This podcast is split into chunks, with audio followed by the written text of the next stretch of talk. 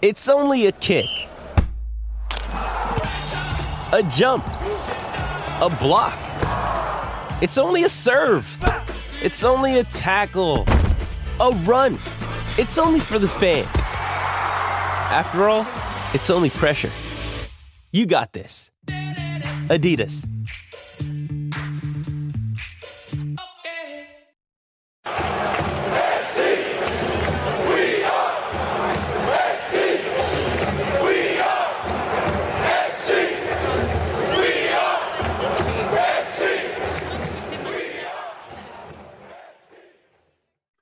Miller Moss, a quarterback competition dilemma, biggest spring practice offensive questions, biggest spring practice defensive questions, USC's attendance battle with the NFL, viewer questions, the panel answers, and bobblehead giveaway. Hi, everybody. My name is Greg Katz, and welcome to We Are SC's Inside the Trojans' Huddle. Inside the Trojans' Huddle is a game-like panel discussion with We Are SC columnists and staff writers. We start with the pregame show, where we introduce our panel members in the Trojans, give you the latest USC Trojans news as well. First, let's meet this week's panelists. Marc Kulkin, We Are SC columnist who writes the Monday Morass, Yay or Nay, Sunday Takeaways, in addition to regular season practice reports. Chris Arledge, former William Jewell College defensive back and team captain, and We Are SC columnist who writes the popular column Musings with Arledge. Eric McKinney, publisher and editor-in-chief of WeAreSC.com, and Greg Katz, that's moderator of Inside the Trojans, and We Are SC columnist who writes the obvious and not so obvious, and IMHO Sunday. Before we kick off, here's the latest USC football news. Super Bowl 56, won by the Los Angeles Rams over the Cincinnati Bengals at SoFi Stadium on Sunday, included a number of USC Trojan dignitaries. Most spotted and confirmed were head coach Lincoln Riley, Pro Football Hall of Famers Anthony Munoz and Tony Boselli, former All-America tailback Reggie Bush, USC Athletic Department official Brad Sosta, and USC quarterback Caleb Williams. And let's not forget former USC wide receiver great Robert Woods, who was unable to play for the Rams on Sunday due to recovering from an ACL surgery. Former two-time USC All-America offensive tackle Tony Boselli, who played for the Trojans in 1992 through 1994, was publicly announced as Pro Football's latest USC Hall of Fame inductee and will represent the Jacksonville Jaguars, the team that originally drafted him out of college. Tony is already a member of the College Football Hall of Fame, the USC Athletic Hall of Fame, and the Cotton Bowl Hall of Fame. And if you ever wondered how big the Caleb Williams transfer from Oklahoma to USC meant, just know that Caleb, who has yet to throw a pass for the Trojans, appeared last week, as many of you know, on ABC's Good Morning America with Robin Roberts, and Caleb was wearing a cardinal and gold USC college shirt. And 5 Trojans have been invited to the NFL Scouting Combine: Drake London, Drake Jackson, Keontae Ingram, Chris Steele, and Isaac Taylor-Stewart. And as an administrative addition, USC has hired Ohio State's Weston Zernickel as the new assistant director of player personnel. And finally, friends, We Are SC's Inside the Trojans Huddle greatly appreciates your viewership and listenership. We appreciate and encourage those of you that are watching on sites like YouTube. We invite you to click on the Rev subscriber button and hit the like button as well. It's all greatly appreciated and it's free. All right, it's time for the opening kickoff and our first quarter. Overwhelming attention has been focused on the Trojans transfer quarterback Caleb Williams. And if you were USC quarterback Miller Moss, who's returning, you'll be competing with Caleb in the spring. How would you handle the whole Caleb situation leading up to spring ball? And what would be your mindset during spring ball and afterwards if you don't win the job? Mark, you're our leadoff hitter as usual. If you were Caleb Williams, if you were Miller Moss, how would you handle the whole situation? I'd handle it the way I've been handling it. Waiting for spring camp to start, and I'm going to go show my new head coach that, you know what, I know you've got your predetermined Heisman hopeful starter standing right next to you in Caleb Williams, but, you know, I'm here, and I'm going to show what I'm going to do. And, you know, I've been around here I've watched football long enough. I played the game long enough. I'm one play away. So, you know, Miller's a smart kid. He's not going to just walk away. That's just not who he is. If he was going to do that, I think he would have done it by now. And even if he somehow doesn't win the competition, you know, he's going to stick around. He's the second man up. There's no one behind him. He knows that. So, you know, sorry for the short answer, but there's really, for me, there's no other way to look at it. Chris Arledge, is there any other way to look at it? How would you approach it? There might be another way to look at it, but Mark's right. Miller Moss doesn't have a problem. As Mark mentioned, he's one play away. And you're talking about being one play away behind a quarterback who runs around a lot. At some point, it's not impossible to imagine Caleb Williams getting dinged and Miller Moss going in. Besides, Moss has 4 more years of eligibility left. Caleb Williams will likely be gone in 2. And that means that the real competition for Miller Moss happens in 2 years with Malachi Nelson. If he loses that competition, then he probably has to go somewhere else where he can play. But there's no reason to assume he'll lose that competition. He will have 3 years of college football under his belt at that point, 2 with Lincoln Riley, who's a great quarterback developer. He will know the system very well. And while Nelson is a good athlete, I don't think he is the type of dual threat that Caleb Williams is. I don't think he's a guy that's going to go 80 yards on a scramble. And so the athleticism gulf that exists between Moss and Williams probably won't exist to the same degree with Nelson. And Nelson, while he's a 5-star quarterback, hasn't yet proven it at the college level. And we know that 5-star quarterbacks don't always pan out. So if I'm Miller Moss, I'm going to learn what I can over the next 2 years. I'm going to play if need arises. Hopefully it won't. And then I'm going to try to win that quarterback competition in a couple of years and have 2 years as a starting quarterback in a high-powered Lincoln Riley offense. Eric McKinney, you're in the shoes of Miller Moss. How do you handle it? You guys, what do you do? You guys convinced me. I'm sticking around. That's it. That's all I needed to hear. No, it absolutely makes sense. You look at USC's quarterback position, and you got to go back to 2017 before you find a year where the starter went all the way through. 2018, the backup came in right away. 2019, you know, dinged up, and you got guys kind of coming in off the bench there. 2020, Keaton Slovis made it all the way through, but that's a 6-game year, and he's done at the end of that season. That Oregon game, he's out. If they had to play, you know, the rest of the year, a full season, he's not there. And then this past year too, you know, where they had to go 3 deep again. Same thing in 2018, they had to go 3 deep. So again, it's not something that is absolutely insane that the backup would have to go in. I think Miller Moss at this point, yeah, spring ball is kind of a guarantee. You see what goes on and how that happens. This season, same thing. I'd stick it out and see what happens there. At that point, boy, you're real close to a USC degree. And for someone like Miller Moss, where that means a lot. I don't know how you could pick up and leave before that spring ball.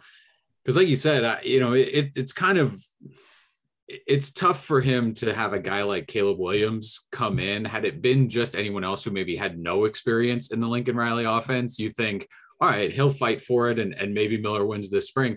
I don't think there's any thought that he's going to beat out Caleb Williams, but like you guys said, playing the long game. If you want to be the USC starting quarterback, you can't do that. If you transfer somewhere else, you've got to be at USC to try to make that happen. So I think there's a lot of reasons for him to stick around and again take that fight to Malachi Nelson or down the road when you're older and can fill in or step in, I guess, after Caleb Williams. So again, a lot of reasons where on the surface someone looking at this would go, hey, you got to go, you got to try to play somewhere else. But I think looking at it kind of deeper, there are a lot of reasons for him to stick around and stay at USC.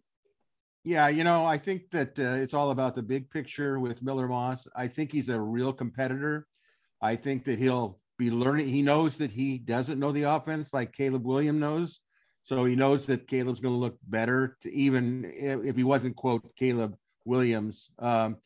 the bottom line to me is that he looks at that big picture, as you guys have already mentioned, and he knows based on basically with Jackson Dart going, it was addition by subtraction. So he's up to behind Caleb. We know that Caleb carried the ball. I think it was an average of something like 6 times a game or something of that nature, close to it. I think that Miller's in really actually a good position. He's going to have no real pressure. If he says, look, I'm going to give it my best shot, whatever happens, happens. But using that big picture to me is the real key, that he sees a bigger thing. And you know what? I wouldn't discount him at all as far as his future is concerned at USC, because we got a running quarterback as well as a passing one. Anything can happen. We all know that. I think we saw that in the last couple of years, and I think Miller Moss has seen it as well. So I think he will battle, and that's the most important thing. Just do what you can do.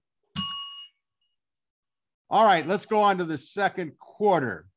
Well, with this spring practice cycle arriving, what we think will be shortly, what do you, the panel, see as the biggest question marks or challenges regarding offense? Eric, with you.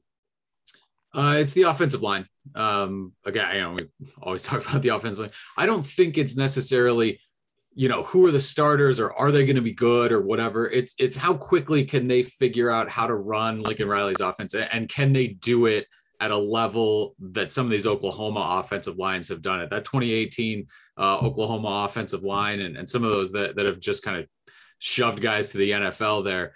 Can USC get that done right now with this very veteran offensive line? There are guys coming back that absolutely know how to play football and played well last year.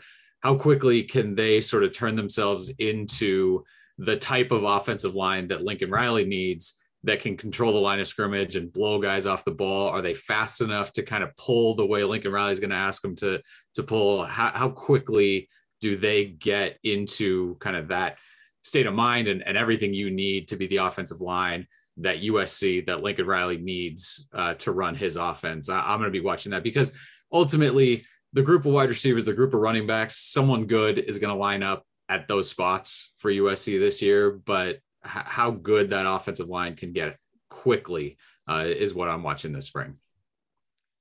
All right, Marc Kulkin, what are you looking at as the challenges or the question marks for you in terms of the offense in general?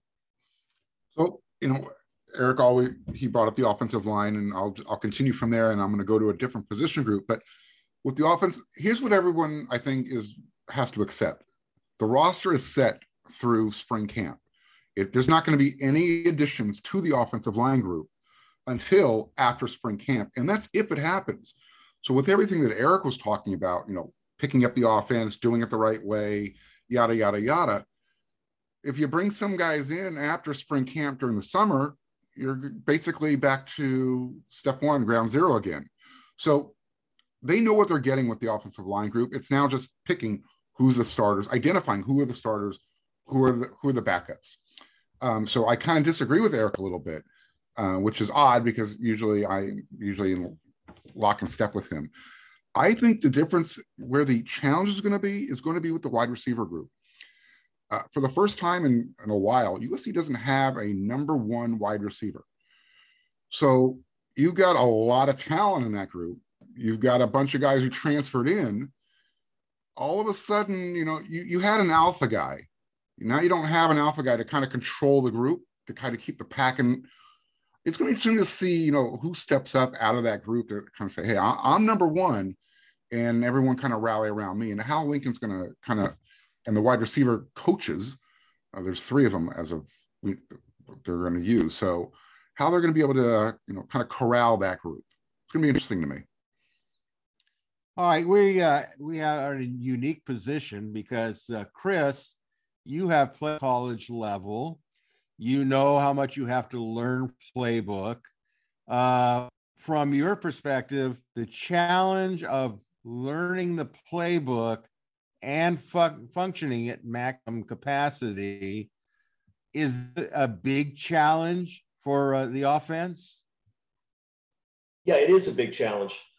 cohesion is always really important for an offense. I mean, defensive players have to play together and they have to be on the same page, but you can take a great edge rusher and stick him in the game and he'll be a great edge rusher from day one. And it doesn't really matter that much if the will linebacker is out to lunch. That guy's still going to do his job and be effective. Offense doesn't work that way, which is why early in fall camp and in spring camp, you usually see the defense ahead of the offense. So offense requires cohesion. It requires coming together and working together in a special way. Now think about this. Not only do all the returning USC players have a completely new system to learn, but you're going to get major minutes and contributions from people from Colorado, Oklahoma, Oregon, Stanford, Virginia, and modern day high school. That's a lot of guys from a lot of different places learning a new system. It's not a matter of bringing in 2 or 3 guys from the outside and incorporating them into a system where everybody else is really on the same page. That's the biggest challenge. USC's offense will be the best offense in the Pac-12 by the end of the season. The question is, how long does it take to get there? And do they drop a game or two along the way that they should not have lost while they're trying to get set? And that's what we're going to find out. Well, I don't think it's going to be as much about frontline players. The challenge, it's going to be who backs up the frontline players. I can tell you right now, Caleb Williams is going to start at quarterback. I can tell you right now that unless we have a major LA earthquake, we know that Travis Dye is going to be the starting running back. We know basically probably, I would say, maybe 40 or 80%, we know who's going to start on the offensive line. I think wide receiver is going to be fascinating to watch. I think there's talent. I think the new talent coming in, I think Mario Williams, you'll be starting at one wide receiver. It seems inevitable that he will be doing that. You know, it's possible that Jerry Rice's son will may pick up the other spot if he lives up to the preseason or pre-spring practice billing. I think that who's going to back up these guys? We know the offensive line, as we said, we know that, you know, Nealon's going to start at center. We know that Bobby Haskins is going to start at either left or right tackle. We know that, you know, where is Dietrich going to be, but who's going to back up Dietrich? Where is Cortland Ford going to be? You know, there's, you know, Monheim, we kind of know who's going to be in the mix there. It's how quickly, to me, not only do the players have to learn the new system, that some of the coaches have to learn the new system as well. You got new offensive line coach in Hanson. You know, we know that Lincoln Riley likes to pull his offside guard and tackle and stuff, but I think that's all fundamental stuff. It's just a matter of terminology. But I think overall, I think the offense will be easy to figure out the starters. It's going to be more of who is going to back up. But even more important that we may not find out in the spring is who's coming in after spring ball. That's the big key. Because I think, and I could be wrong here, Mark, you might be able to chime in on this too. Look, I've heard that spring practice is going to start on March 7th. I've heard it's going to start later. I did some investigation on it. When Lincoln Riley was at Oklahoma, his spring practices generally started late in March, and they had a late in April spring game. And I started thinking, well, of course, that was Oklahoma. What do we have now for offense? But the point I think I'm thinking about is if does have a late spring practice, despite the fact that he says, well, I can't wait to get this thing started. The later he starts, the more other programs across the country are going to be finished with spring practice. That happens. Players that aren't first string or players who are dissatisfied, whatever the reason is, will put their name in the portal. And if he can have a spring practice that lasts 2 weeks longer than most spring practices, he can get some of those guys that jump in the portal and get them to USC at the conclusion of the last week of USC spring practice and really start selling it, let the players that might come see what's happening. So I think there is a certain strategy to where he starts spring practice and where he doesn't. So it will be something to keep an eye on as far as I'm concerned. Eric, you chimed in. Did we get to you or we already got to you? We did, and then Mark absolutely shut me down. But it seems like everyone's kind of on the same page, right? Like how quickly this thing can get going, and kind of the key spots. If it's wide receivers catching passes, offensive line blocking, everyone's sort of jumping on the same page. I think that's kind of again offensively that. Mesh point. They talk about mesh point when you're handing it off and that sort of thing, but the mesh point of the whole offense coming together and getting rolling, how long that takes. And Chris has got a look on his face like he wants to say something too. Well, no, let's say something. Oh, go ahead, Mark. No, I was going to pointing aggressively. I'm kicking the ball to you so you can take it in for the score. Your point was the offense needs time to come together. So for whether they start soon, which we're hoping they do, or start later, it doesn't matter. If to Greg's point, if they're looking to shuffle more players after the fact, getting the offense to mesh at some point has to start. And you can't do it if you're constantly looking to move maybe one or two more players, three or four more players here or there. It's just you got to go with what you got. Go ahead, Chris. I don't have much more to add. I was just going to apologize to Eric. I mean, he gives an answer. Mark then trashes him and says he doesn't like the answer. And Greg, after, I don't know, a minute and a half, had forgotten that he even said anything. And I think you're a better contributor than that, Eric. I think you've been treated badly today. We got to get the hat. I need some orange slices. We got to regroup. We got to hit halftime here. You know what? That's an excellent segue. Thank you, Eric. Let's go to halftime. All right, here's the question. The Rams have won the Super Bowl, which will place heavy focus on the NFL fan-wise in LA. Does the Rams' victory in winning the Super Bowl put more pressure on USC to win a national championship sooner rather than later? And what can USC do to counteract the growing Rams' popularity to reach a potential fan base that includes not only past fans that no longer go to the Coliseum, potential fans that are thinking about going to attend USC games, or just general fans in general? Chris, address that those questions, please. I don't think USC has to worry about that. While it's probably true that having NFL teams means that there are some casual football fans that will buy Rams tickets instead of USC tickets, what USC has to do is win and be entertaining. And if they do that, then they're going to draw crowds. NFL attendance and college football attendance have been dropping for years now. So it is tougher to get people to the stadium. Everybody has really nice televisions and it's comfortable just sitting at home. So getting people to the seats requires you to put a really good product on the field, which I think they're probably going to do. But here's the thing. USC with Lincoln Riley is in a long-term situation. You would expect that they will get better this year, better the year after that, and be good for a number of years into the future. That's not going to be the case with the LA Rams. That's not the way the NFL works. The Rams went all in on this season, and it paid off. 2 years from now, the Rams will be 8-8. Rams fans aren't going to like me saying that, but that's the reality. And so that's nothing for USC to worry about. Their job is to win football games and be fun and exciting. And if they do that, people will show up. And I think that's probably going to happen. You agree with that, Eric? Is that what's probably going to happen? Yeah. It's not just the Rams, right? The Dodgers won, the Lakers won. Like there's a lot of winning going on in LA right now, but I still don't think any of those things put more pressure on USC to win a national championship than just hiring Lincoln Riley. That was stepping into the spotlight and saying, this is what we're gonna win.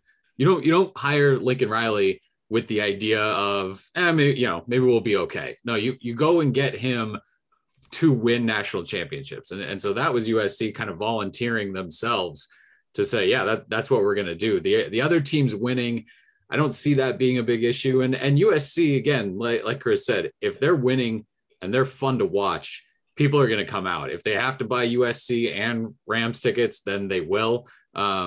But I think for the most part, people love it when USC is good. And the Coliseum, do stadiums get filled anymore? Like Chris said, the attendance has kind of been an issue for all kinds of reasons. And we've seen that for a long time here, but people are going to come out to see USC if they're winning. And again, hiring Lincoln Riley says we plan to be winning.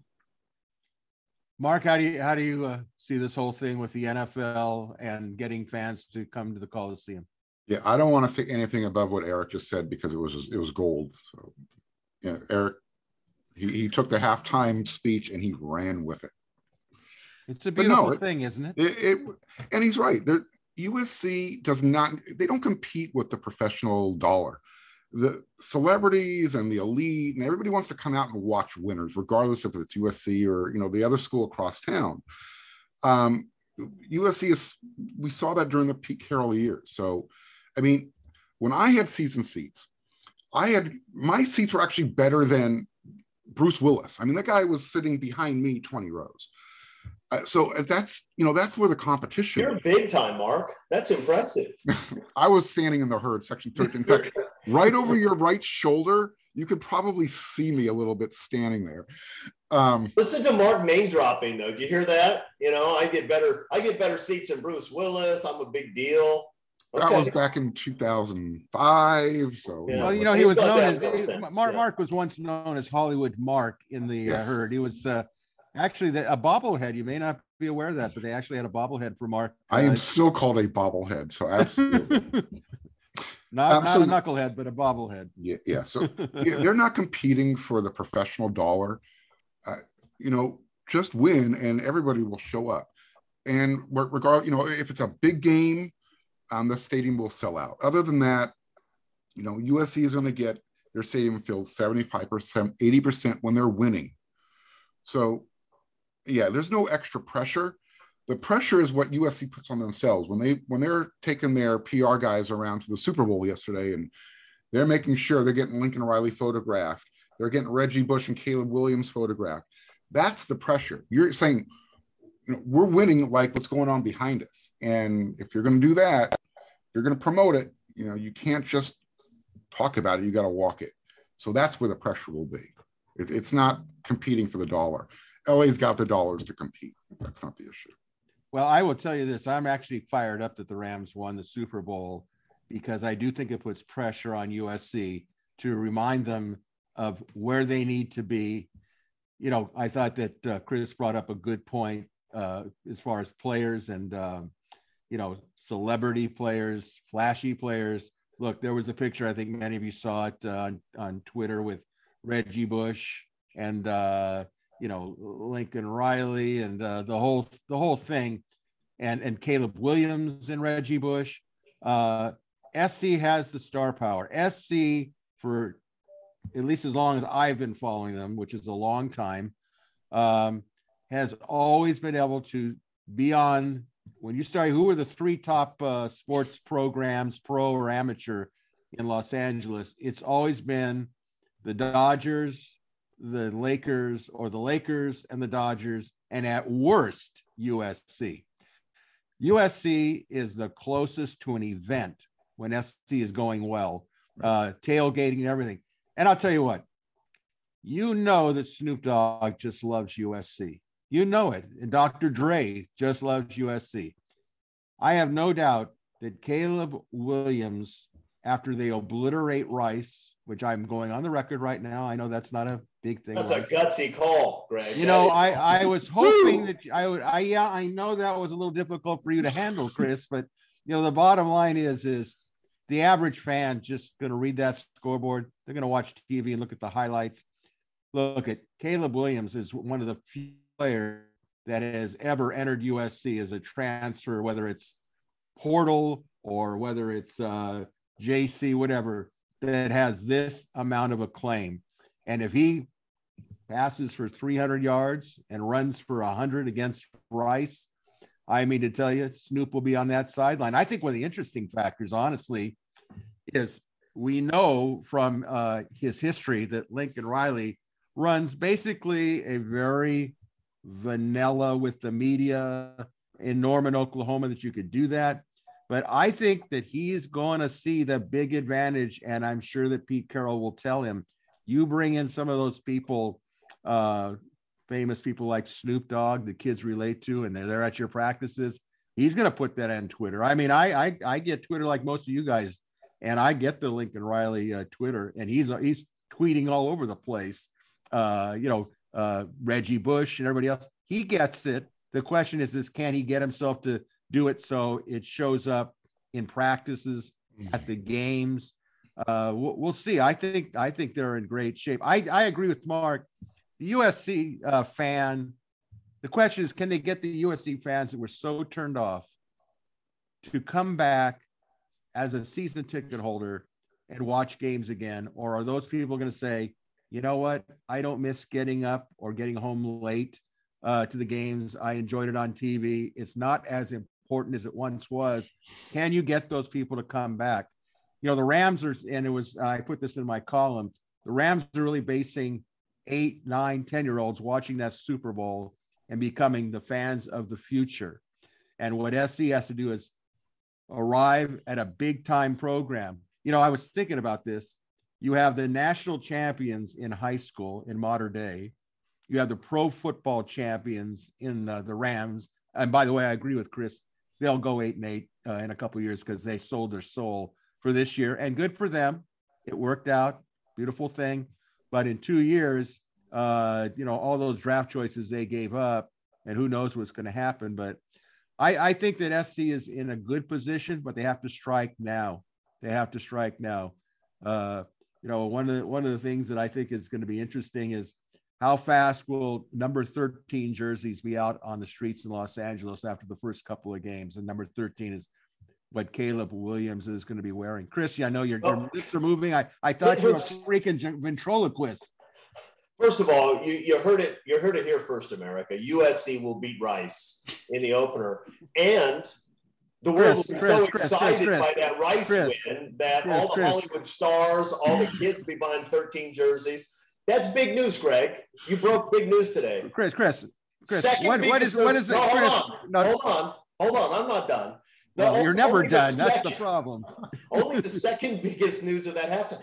That was the biggest halftime of this weekend, despite the fact that this was Super Bowl weekend, because we got your prediction on Rice, which was something. And we heard Marc Kulkin talk about how he gets better tickets to games than Hollywood stars. Hey, Kulkin, who was sitting behind you at the Super Bowl? Is Al Pacino 20 yards behind you in the Super Bowl? What, my seat was the throne in the in the men's library. Yeah. All right. Well, Chris, I'm going to move on here, but I do have a question because I know that we all respect your views highly on this program. And I know that viewers are even saying that you should have your own show. They're right. And I couldn't agree with that more.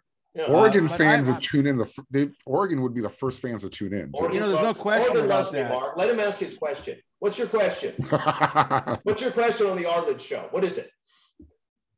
You'll have to say, please.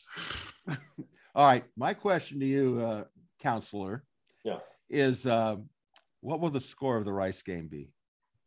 47-10. You have that much confidence that Rice can score 10 points?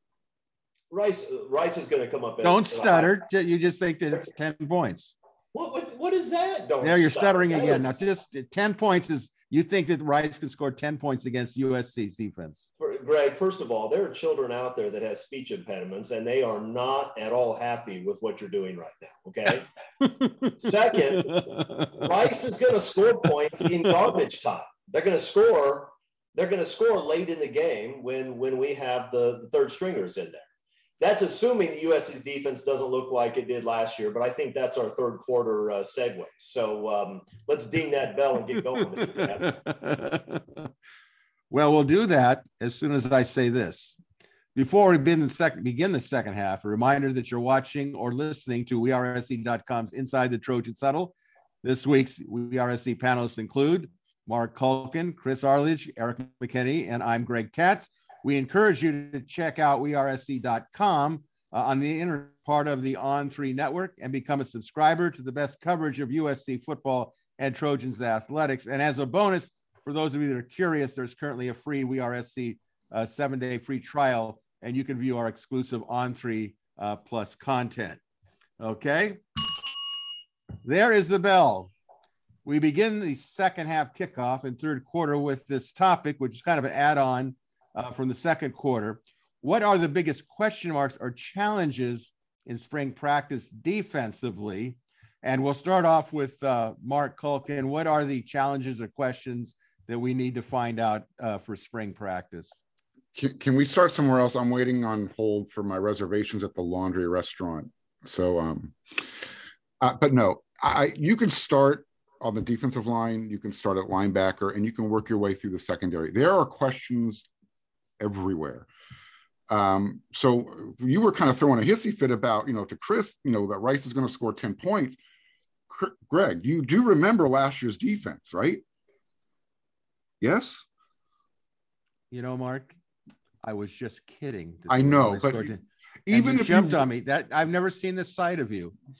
Wait a minute, Marc. I want you to finish this. Chris is already moving his lips and words. No, I'm just going to say. Oh, wait, Chris, we will get. I'm not going to stutter and get mocked by you again. I'm just going to sit here and be quiet. Now, this is really where Lincoln Riley and his staff are going to have their challenges. Is just getting the defense capable of, shutting out Rice, which, at USC, shutting out Rice should, that shouldn't be a topic of conversation. There's a lot of question marks on defense. There are no starters returning in the secondary or at cornerback for sure. You've got a lot of experience returning, but you don't have any starters returning. Defensive line, you've got Thule. You've got the potential of Korey Foreman. And then from there, you've got potential. And you can say that at the linebacker position. So, I don't need to belabor this, Eric and Chris, they can take over. You can pick a position and you've got some question marks. All right. Maybe we can get some answers on those question marks from Chris. Chris? Yeah, I'm happy to belabor it. Look, last year's USC defense was probably the worst USC defense I've ever seen. They were terrible at all three levels. They were out of position. They were undisciplined. They were lazy. They were bad tacklers. They were terrible. So there are question marks all over the place. There's nothing but question marks. And you add to that the fact that USC or Oklahoma under Lincoln Riley was not always great defensively either. And the defense has a lot of question marks. Last year, Rice would have hung 30 on USC's defense. That's what they're trying to bounce back from. Now, They have some new guys that I think will help. They have some younger guys that didn't play nearly as much as they should have last year that may help. You have guys like Korey Foreman who may have breakout seasons, but there are question marks all over the place, and that's why the offense needs to get cohesive in a hurry because USC may have to win some games 42-38 this year. How do you feel about that, Eric? Is that what we're looking at, high-scoring games, or what are the challenges that they can get accomplished in spring ball? This is where I say they're both absolutely wrong, and I disagree with everything that they said. Yes, right? So if I'm kind of, taking a smaller approach, corner is probably the spot that I'm maybe most interested in. You lose both those starters. You've got a couple guys back, Prophet Brown and Sierra, and then you bring in two guys, LaTrell McCutcheon and Mekhi Blackman. And so how does that shake out that depth chart? But there's nothing more important than the front seven. You mentioned Thule, Nick Figueroa. You love what you have there. Maybe the best set of kind of bookend defensive ends in the conference. Outside of that, every position.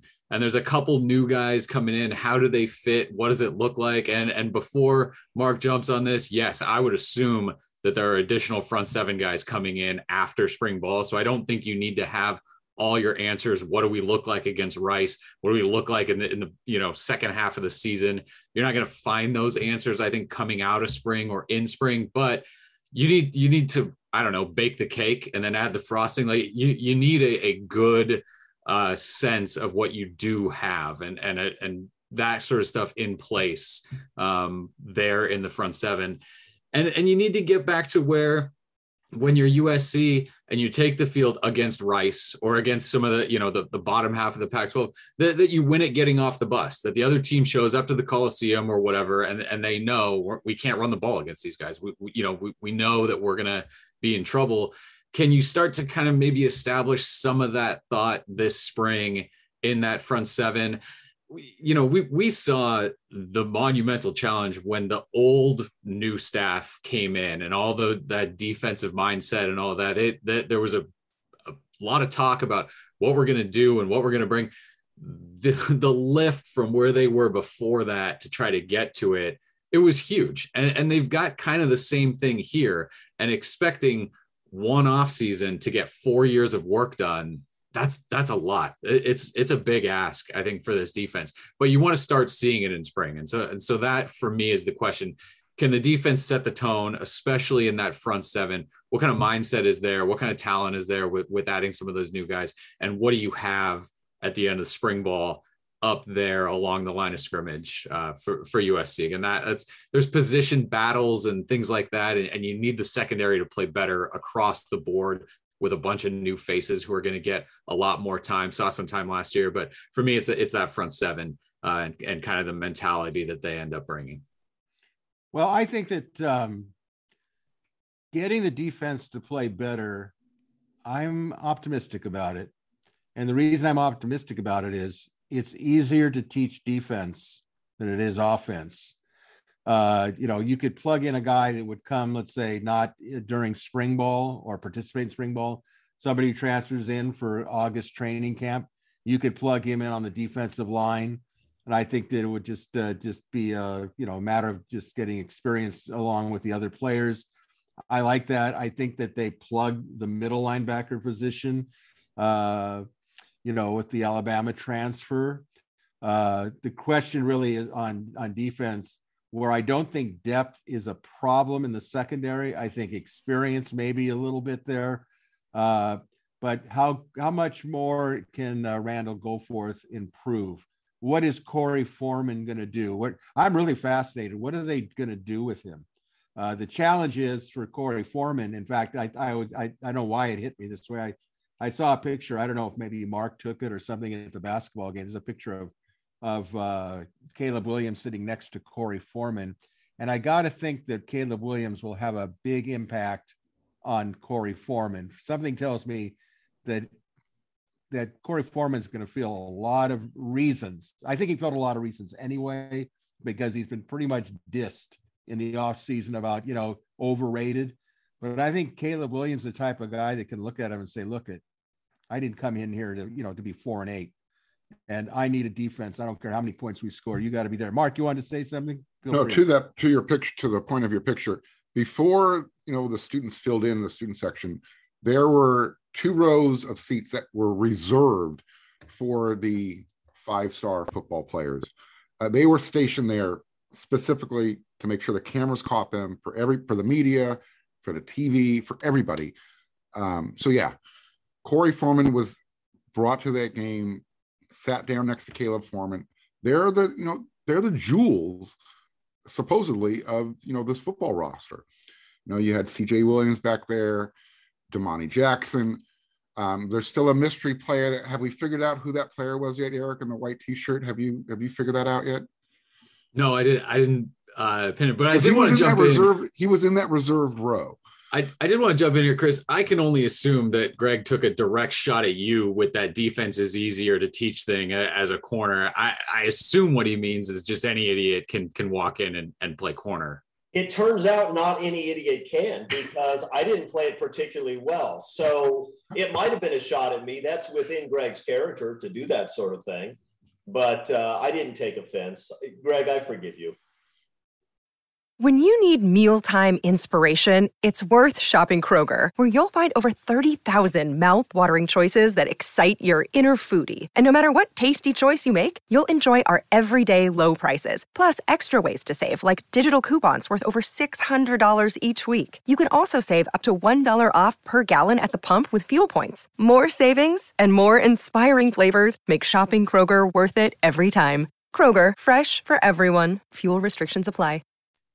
He's trying to damage the spin-off ratings. I'm actually at a loss for words. It's not often that I can be at a loss for words, but Chris has a way. I feel like I'm on a witness stand being deposed. And I will say this. That's one of the requests I get most from people is, can you find a way to make Greg Katz at a loss for words? So that's really my fundamental goal coming in every week. Well, you know what? I think you're accomplishing your goal. I have to give you credit for that. I will say this. Brandon Peely is very important for this team. If he comes back healthy, if he plays to maximum efficiency, he could be a big help being lined up over center or shading one way or the other. If he gets in shape, he knows what it's like to be out of football now. He knows what that your lifespan can go on any given play, whether it's during a game or in practice. So I think he's a big key. If they can get some stuff proven in the spring that he can help, I think it's going to be a good thing. I'm looking forward to seeing the progress on defense. In fact, I'll be honest with you, I haven't been this excited for spring ball in a long, long time. I can tell you, I've just been weaned on when SC is great. I know, Lincoln Riley always brings this up. I know what a championship team looks like. Not only do I know what a championship team looks like, I have been coaching on national championship teams. I don't care whether it's high school or it's college or the NFL. There is a feeling in practice or during games when you're with a championship team. And I never felt that with Clay Helton's team. I used to walk in there dreading practice. I love seeing the media guys and shooting the bull with them, but to watch those practices was like, man, I might as well be watching paint dry. And I think that Lincoln Riley's practices are going to be fascinating. I hope he lets us all in. That'll be an interesting concept. Like I said, he might have to change, but defensively, no, I think that the Trojans could be better. From the comments that Lincoln Riley makes, he says that, there's a lot more answers than there are questions. So I'm sure with Alex Grinch, I think he was a little bit more reserved when we saw him in that introduction of coaches to the media. Which is okay. But I think the SC defense is going to be better. It just has to be better because I agree with Chris. The offense is going to be by the end of the season, they really could challenge Notre Dame if they can learn how to stop people and not make it a Jerry Lewis telethon, high numbers. So we'll see. All right, let's move on. All right, we've been in the fourth quarter, and I think with my new background, I'm so pleased to do my lighting of the Coliseum torch. The highlight of the show. It is. It's definitely, I'm worried about, Mark has other business he has to do, and I know that I'm checking our clock here, and see, Mark just checked the clock again. It's paranoid. He's got to hang out with his Hollywood friends. Well, I understand he was going out with Dustin Hoffman tonight. They're going to sit there and we'll have a private screening of The Graduate again. And, that I think, or maybe it's Heaven Can Wait with, me, I'm out there flaunting without a mask as often as I can. So it's just another opportunity. You were Mr. COVID, I think of 2020, right? That was me. All right. Well, we had a segment last time that I think worked pretty well. Questions from our viewers or listeners. Again, those of you who'd like to ask a question of our astute panel, you can go to the We Are SC message boards, either go to the Gary P board or the We Are SC members message. If you have a question, you'll see the topic thread regarding questions for Inside the Trojans Huddle. So let's go to the questions. Guys, feel free to jump in. We don't have to have any formal, you start us off. This is from Red Eye USC in frozen Catskills, New York. Will the Pac-12 championship game remain in Las Vegas?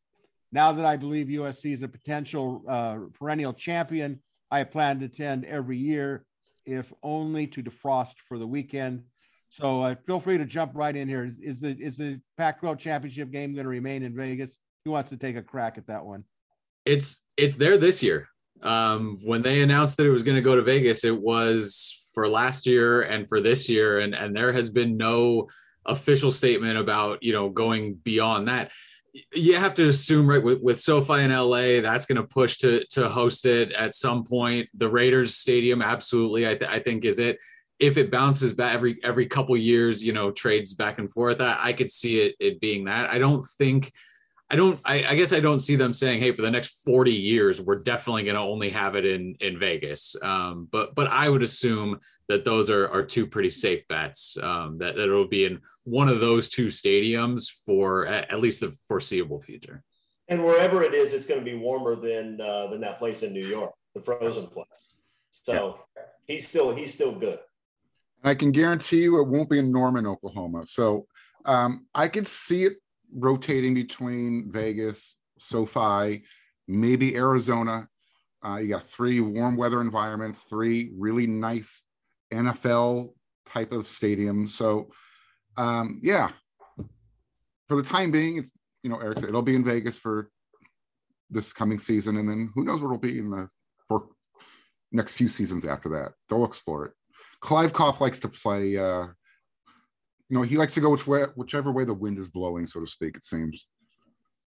Well, I tell you, I think that doesn't sound like a vote of confidence there, Mark. I mean, you miss the old guy, you miss Tennis Larry. No, I'm not a fan of people who follow trends and go with trends just because it's the cool thing to do.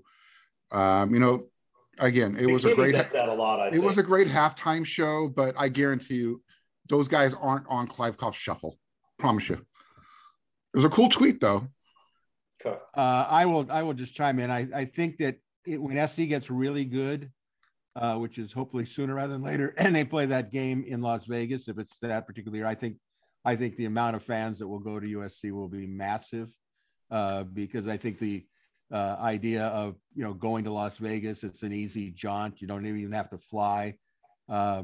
I think if, Kolakov sees that, he's going to get all, warm and fuzzy, say, look, we should keep it in Vegas. We have our basketball tournament there. People love going there. And honestly, I wouldn't have a problem if it stayed in Vegas, as long as it looks good and the image is good and people have fun, because that's what it should be all about. All right, let's go to question 2. This is from SC, the one in the OC. I assume that's Orange County. Mark, you might know this. Eric, you may be able to chime in as well. But I don't know it. What is that all about, Cats? Well, I've already been told I don't know anything. Well, there you go with your own persecution complex. We try to stay away from that. This is why the people want me. Greg, you have been a hostile witness. Greg has been a hostile witness. This is why people are saying Arledge should have his own show, because from time to time I don't even get to answer a question, and they're upset. That's fine. Go ahead, answer the question. I'll be quiet. Do you feel better now? No. I didn't think so. All right. Has there been any official or unofficial announcement on when spring practice will be held, whether practices will be open to the media and the fans? This is from SC, the one in Orange County. And also, what did Oklahoma do with regard to practices open or closed or limited in the past administration? Okay, so guys, do you want to jump in first of all and say, what do you hear on the opening of spring ball? I've had zero updates since that last speculated rumor of, the first week of March. So, Eric, have you heard anything? Yeah, the latest I heard was probably later in March. They do that, there's the spring break that runs from, I think, the 13th to the 20th. And from what I heard, the idea is to maybe start it after that so that you don't have that week-long break that kind of cuts up how it goes. And that's kind of what Greg referenced earlier, is then you'd be going deeper into April there, where on April 15th, when that evaluation period starts, you can't just flee campus and send coaches everywhere, but maybe you get more recruits and all of that who can come and see more of the practices and that. So again, nothing, definitely nothing official at this point. We're kind of creeping mid-February and getting in there. It's going to start before June. We can say that officially. But yeah, so that's kind of the latest I heard. As far as open or closed, I think if it was absolutely 100% up to Lincoln Riley and what he would want to do, he would put these practices underground. They would be absolutely as closed as possible. I think he understands, coming to USC, the way USC has operated in the past with that. There is going to be, again, my assumption, a meeting in the middle of where it is open, how much of it is open, how much of, this whole practice is open, this one's closed, the portion of practice is open, whatever that ends up being, I don't know yet. but it's going to be far more open than he had things at Oklahoma. At Oklahoma, it was very shut down. You had very little access to assistant coaches or players. I think when Caleb Williams went on Good Morning America, the Oklahoma beat kind of lost their collective minds. I think it was like the third time that he had spoken publicly since hitting a college campus. So that's kind of how things operated with the media there. Again, Lincoln Riley early on has seemingly understood what needs to happen now that you're in Los Angeles with some of these guys and the assistant coaches being available when they did their introductory press conference. So I would anticipate a huge change from what it was at Oklahoma. There's a chance he may, keep things a little bit more locked up compared to what USC has been publicly, but I would still anticipate USC to be an absolute outlier as far as how much media availability there is compared to the rest of the country, where just program after program, coach after coach are shutting media out completely as much as they can. So again, it's always, USC is always going to be, I think, really good about that. When we talk to other media people about, who we can talk to and what practices we can watch, it's kind of jaw-dropping for them to hear that USC still does that. Chris, do you want to chime in on this at all? No, once you told me I didn't get to answer, I just tuned everything out. I literally haven't been listening to the show for the last 3 minutes. All right.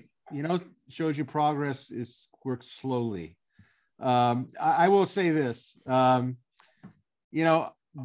what I researched on Lincoln Riley, they had a situation that happened, I think it was last year with Caleb, where the media was not supposed to say anything, okay, which is understandable. But apparently the Oklahoma school newspaper went on top of a building and reported seeing that Caleb was starting or what have you. And it just completely blew Lincoln Riley's mind.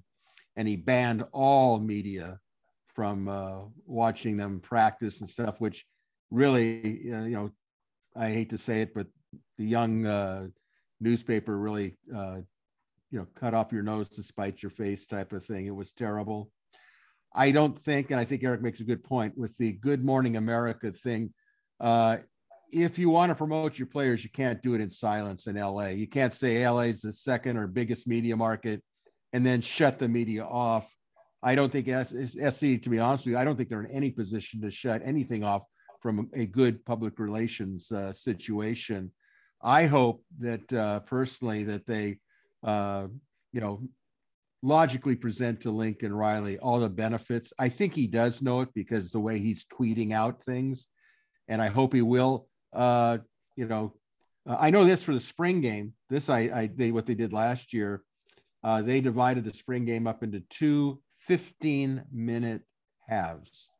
Okay, that's basically a half a football game. I don't know based on television and the Pac-12 network whether that's going to be sufficient for them. I don't think Lincoln Riley will care if that's sufficient to them or not. He'll say this is what we do, work around it or what have you. And I think that he has that right to do that.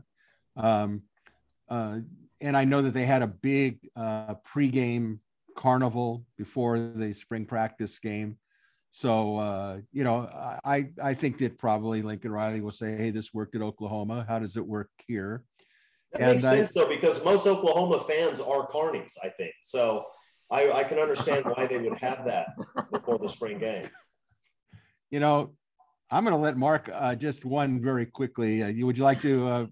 I know Mark's feelings towards Norman, Oklahoma. He never found a shot he wouldn't take at him, but go ahead, Mark. No, back up, Chris. He cleared the fence with that one. I'm just going to drink my adult beverage and enjoy it. That was great. I increased our ratings by 28% by saying that, because now the OU fan that's still fixated on USC, which is the bulk of them, is going to send this to all of their friends. They're all going to freak out. They're going to say nasty things about me in the comments section, and I'm going to get the last laugh. They're really easy to tweak. I mean, I literally sent a question: has the Super Bowl ever been held in Norman? And this was, from the view of Lincoln Riley's seat. And The fans in Oklahoma have lost their collective minds over this. And the whole point was, this is why he left. You know, this is, he just literally took a picture and sent it to the recruits across the country. You know, come to Oklahoma and we're going to put, we're going to have the local car dealership bring out all the cool cars and put them in our end zone. Come to USC, and this is kind of what you see every day. You make a good point. All right, let's move on here. Question three. This is from Bort Simpson. Bort Simpson. That's a great Simpsons episode, by the way, if you've never seen it. That's a classic reference. Good job by that guy. Yeah. All right. Any sleeper picks for a breakout year from a player no one seems to be discussing? I'm high on Rajon Davis. Go for it, guys. Who is a sleeper pick that nobody is paying attention to? There are so many to choose from. I'm Mark, just going to pick one. Jalen Smith. For people who are not familiar with Jalen, little background. He's an athlete. He plays on the defensive side of the ball, safety, nickel. He's just a guy that when he got his opportunities last year, he was always around the ball. He just makes plays.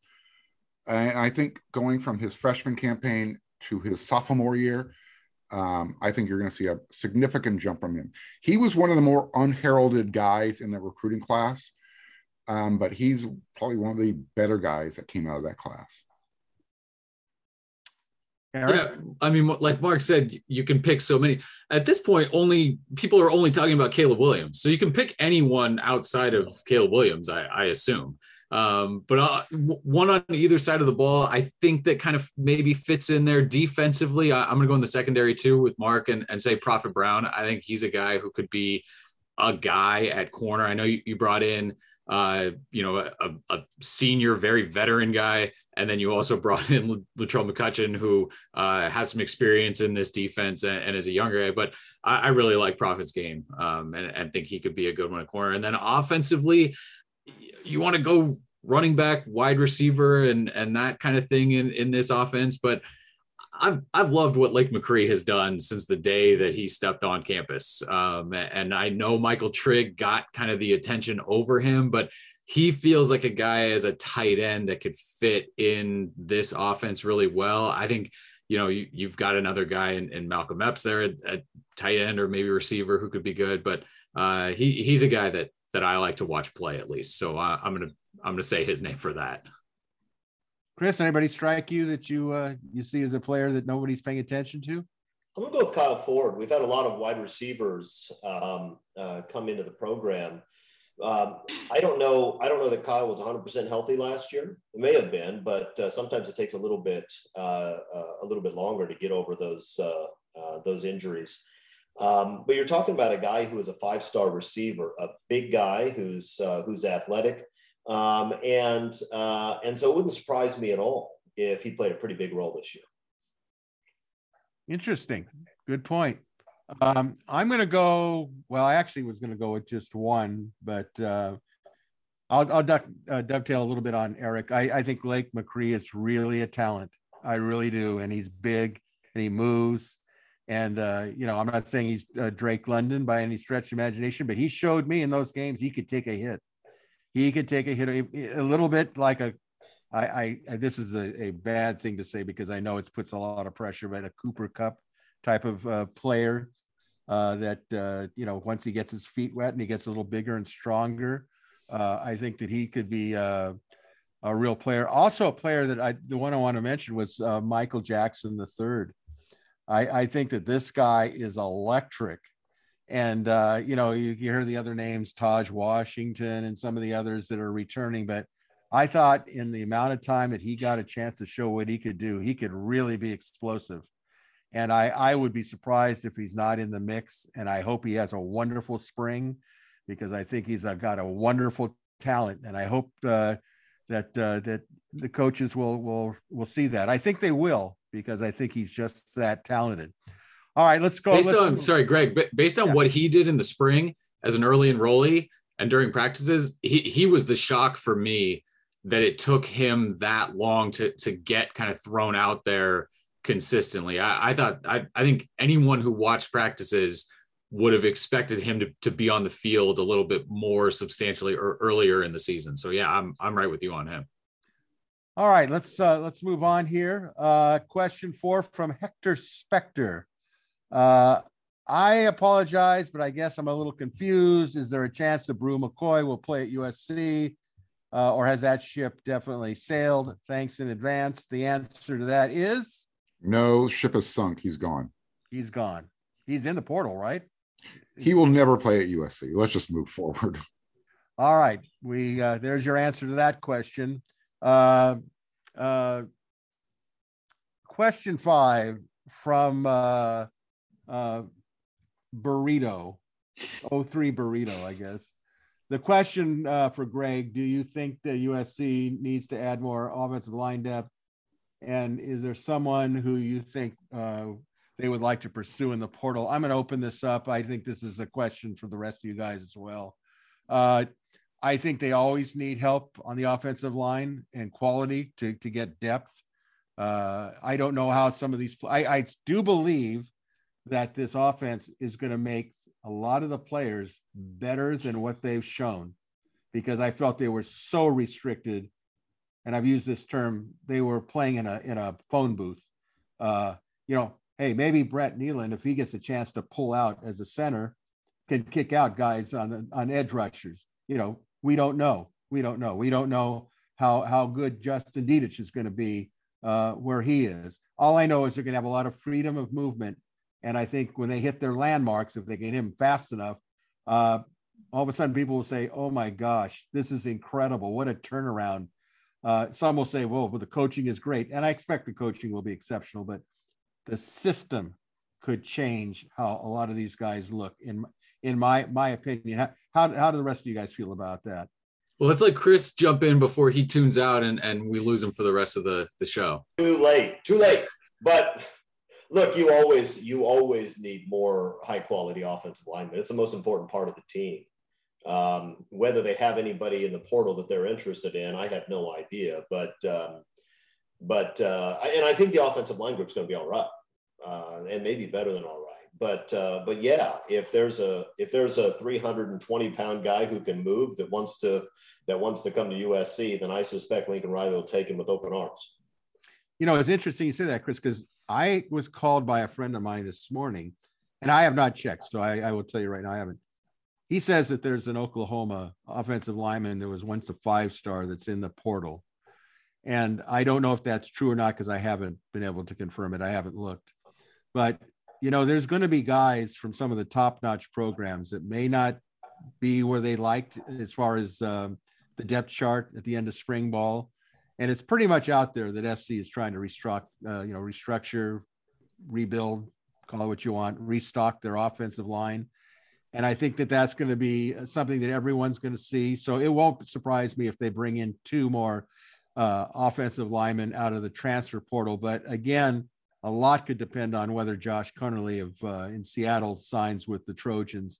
I think if they can get him to sign, I think the door is open for future big time high school offensive linemen. He'll draw that big of attention from the world of offensive linemen. I want to end this segment. It's a very quick question. I don't think we need to make, but I want to get the question because this person I think is been trying to get on the show here. It's from Big Daddy. And Big Daddy says, has there ever been a hire at USC with greater and more immediate expectations and optimism? I assume he's talking about Lincoln Riley. So go for it, guys.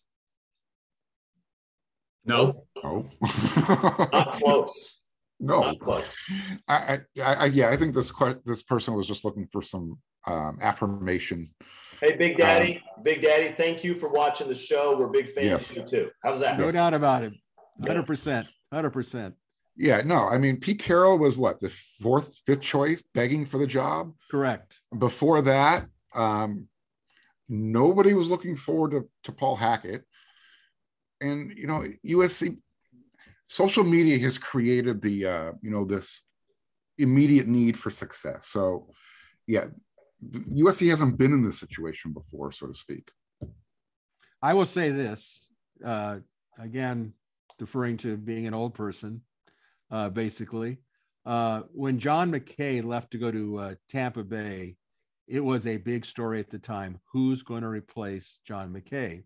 And a lot of people said, well, it's going to be Dave Levy. He is the logical choice. And as we know, a lot of times logical choices don't always get picked for whatever happens within the little administration world. They went with John Robinson. And John Robinson had left USC to go to the Oakland Raiders at the time, and they brought him back. And the reason was, is John Robinson could work a room in the cocktail room, the high booster club rooms, and make people laugh. And, you know, he was a good coach. As we know, he did go to the College Football Hall of Fame, but I know that when he got hired, first there was a disappointment, like, why would you not pick Levy? Because he graduated from UCLA at the time. That was, you know, always seemed to be a kind of a sore spot among SC boosters, although he was a fabulous coach, just fabulous. But when they hired Robinson, there was this idea that they were going to pound the ball and do a lot of what McKay was doing. And in Robinson's first cycle, he lived up to it for the most part. They were really powerful in the late 70s. Kind of started to decline a little bit in the 80s, and he left.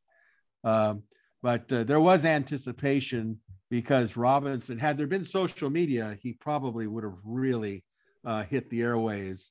Whether he would have used it like Lincoln Riley, I don't know. But it was an interesting concept. So we're good with that. We're all Greg, let me hop in just to clean up the previous one.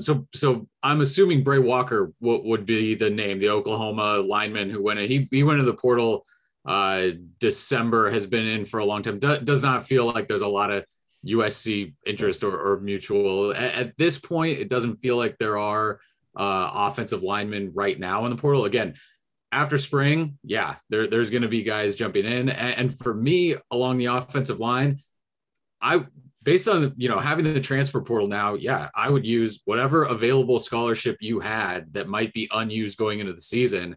If you can find a guy who has 1 year left, an interior offensive lineman, a tackle, I'd absolutely bring him in, of kind of what the roster looks like. If he can help you in practice, if it gives you depth, that's something that I think the transfer portal has done. You need a guy who might come in without any kind of guarantee of playing time, but you can do that. You can go find a one-year guy to just fill out a scholarship if there isn't a walk-on that you can give it to. So I think there's always a reason to bring in big guys to the roster. Thanks for that update, Eric, and putting a name to that transfer thing. Thank you very much. Okay, guys, we're going to go into overtime with a rather quick but interesting question here. If you were in charge of marketing and promotions at USC and were having a USC bobblehead giveaway on the first game of the season against the Rice Owls on September 3rd in the Coliseum, who would be that bobblehead? Mark, who would you have? Reggie Bush, the godfather of NIL. Kick it off, do it right. Yeah, I can't think of a better person. You know, I actually didn't think of that, but that's a reasonable thought. I would have personal mixed emotions about that, but I think it's definitely a good thought, especially the way he's been making a PR comeback. What do you think, Chris? Who would be your bobblehead? Oh, I'd make it Lincoln Riley, but I'm enamored by this Reggie Bush idea just to anger the NCAA. In fact, I'd want Reggie not only have a bobblehead, but I want him to be holding the Heisman in the bobblehead. That'd be fantastic. You have him pose in the Heisman bobblehead. Yeah, that'd be great. Let's do that. As wacky as that sounds, I could see them doing that. Honestly, I could honestly see them doing it. If you're listening and watching, you have my permission. Run there you go. What better endorsement could you get from the great Marc Kulkin? Eric, what do you think? Who would be your? Yeah, I've got a bunch of answers. I mean, the obvious one is the Chris Arledge bobblehead. I think that's how you kick off the season. Good. That's gonna increase the attendance big time if you're getting that. Right, right. You know, Eric, that he was too modest to say Chris Arledge, but I know I knew someone would. I wasn't going to do it myself. You know what? He sent me a text. He said, "Please answer this way." I think what we should do in the future, and I would need permission from all of you, especially our editor in chief, Eric McKinney. The best question submitted for the week gets a Chris Arledge bobblehead.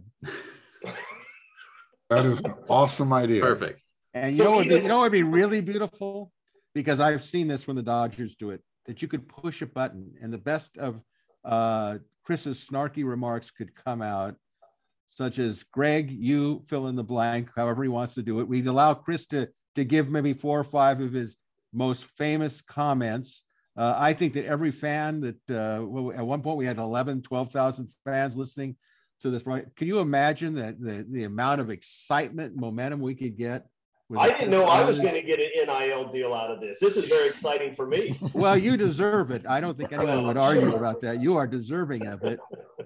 So, Eric, did you want to say something besides the obvious Chris Arledge? If we couldn't get the rights, right, if he's too much to get the likeness, the petty answer is a Sooner schooner where the wheels bobble off. Oh, yes. Go with that.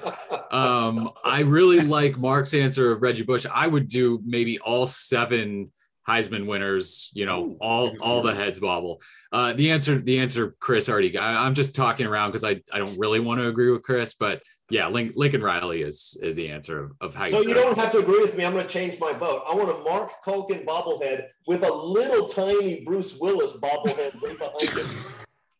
Forced perspective, Bruce Willis way in the background. Yeah, that is classic. With a bottle of Mad Dog in the background. That is classic. Yes, we're doing it. Well, I'll tell you, I hate it because, my feeling is with Reggie is, obviously he never apologized, and I don't want to get into it. It's the end of the show. We've had a great show, but, I could see logic in it. I could also see logic in Lincoln Riley because you're trying to promote something that definitely would not be controversial. I don't think Reggie Bush's bobblehead would be that controversial, to be honest with you. I think by the time he sold how many Wendy's hamburgers, and by the time he's, taken enough snapshots with Caleb Williams, I don't think Caleb Williams is quite ready for the, bobblehead march, at least at the start of the season.